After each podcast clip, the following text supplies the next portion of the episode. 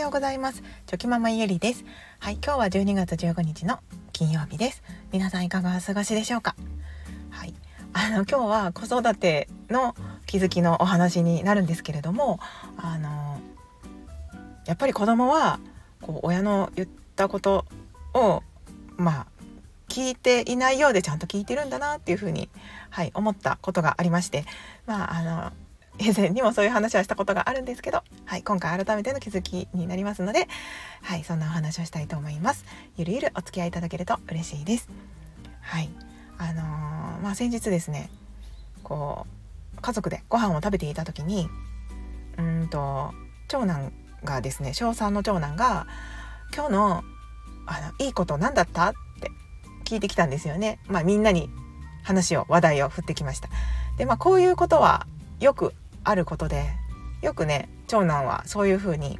はい、今日のいいこと何だったって感じで聞いてくれるんですよね。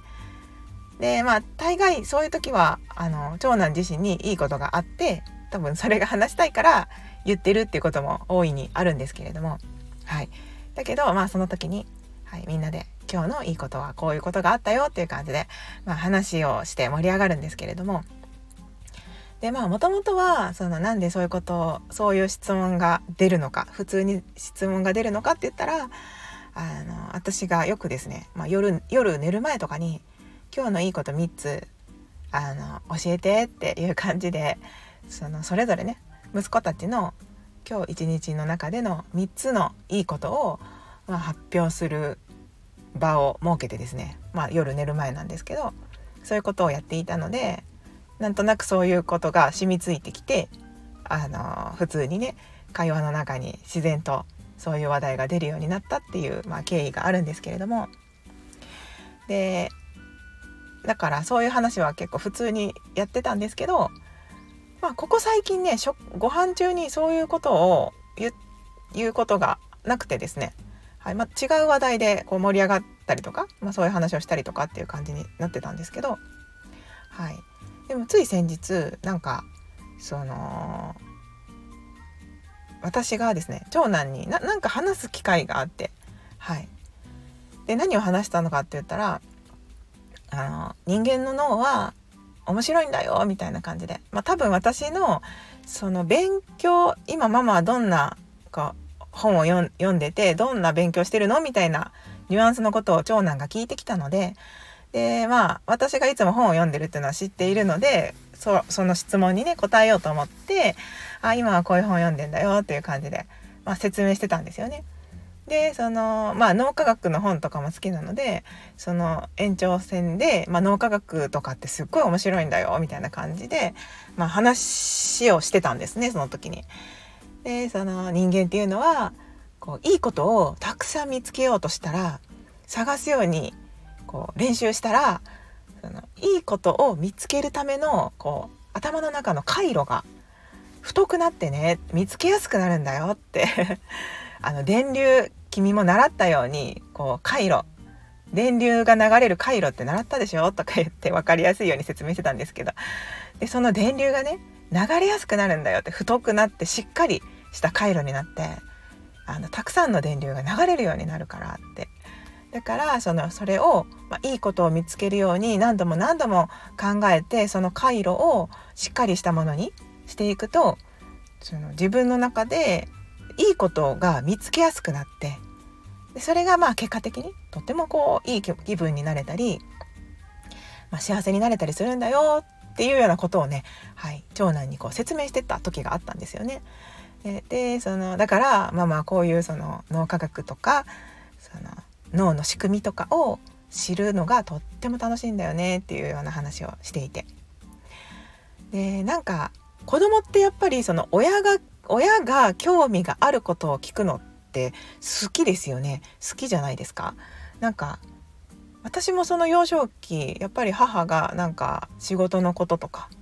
うん、何でしょうね。なんかその母が思っている母がきの気持ちですよね。うん、そう。その本当の気持ち本当に思ってること本当に興味があることっていうことを聞くのってやっぱりすごく楽しかった記憶があってですね。なのでやっぱり息子自身もなんかすごくそういう時って結構なんか聞いてるなって聞いてくれてるんだなっていうのが感じ取れてですね。はい、うん、なので、まあ、そういう話をしていて。まあ、でもその聞いてると言っても今聞いてくれてるってのはなんとなくわかるんですけどでもそのうんうんうんって身を乗り出して聞いてるわけではないのでなんかその聞いてるのか聞いてないのかわかんない時っていうのももちろんあるんですよね。はい、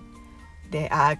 その今回の脳科学の話は聞いてた聞いてくれてるかなって思ってたんですけどでも中にはその本当にねもう絶対頭頭に入ってないよねみたいな聞き方をして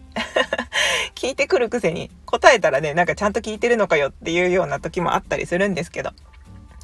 だけど、うん、なんかそういう時でもやっぱりねちゃんとどっかに頭の中にこう引っかかって心に引っかかってちゃんと残ってるんですよね彼の中にも。